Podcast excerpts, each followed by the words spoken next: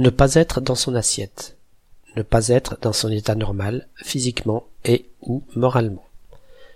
De nos jours, à moins de faire du cheval ou de l'aviation, par exemple, quand on pense assiette, on pense généralement au plat individuel dans lequel on mange. Alors il semble assez normal de ne pas être dans son assiette, car qui aurait l'idée saugrenue de s'y vautrer? Mais c'est oublier que l'assiette individuelle n'est entrée dans les mœurs qu'après le XVIe siècle. L'habitude étant auparavant de manger avec les doigts, ou avec la fourchette chez les riches à partir de Louis XIII, dans le plat commun placé au centre de la table.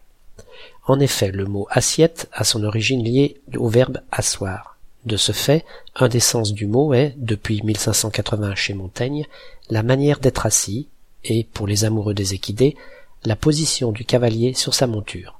Cette association du mot à une position a donné, au figuré et chez le même auteur, le sens de état de l'esprit ou façon d'être. C'est cette dernière signification qu'on retrouve dans notre expression.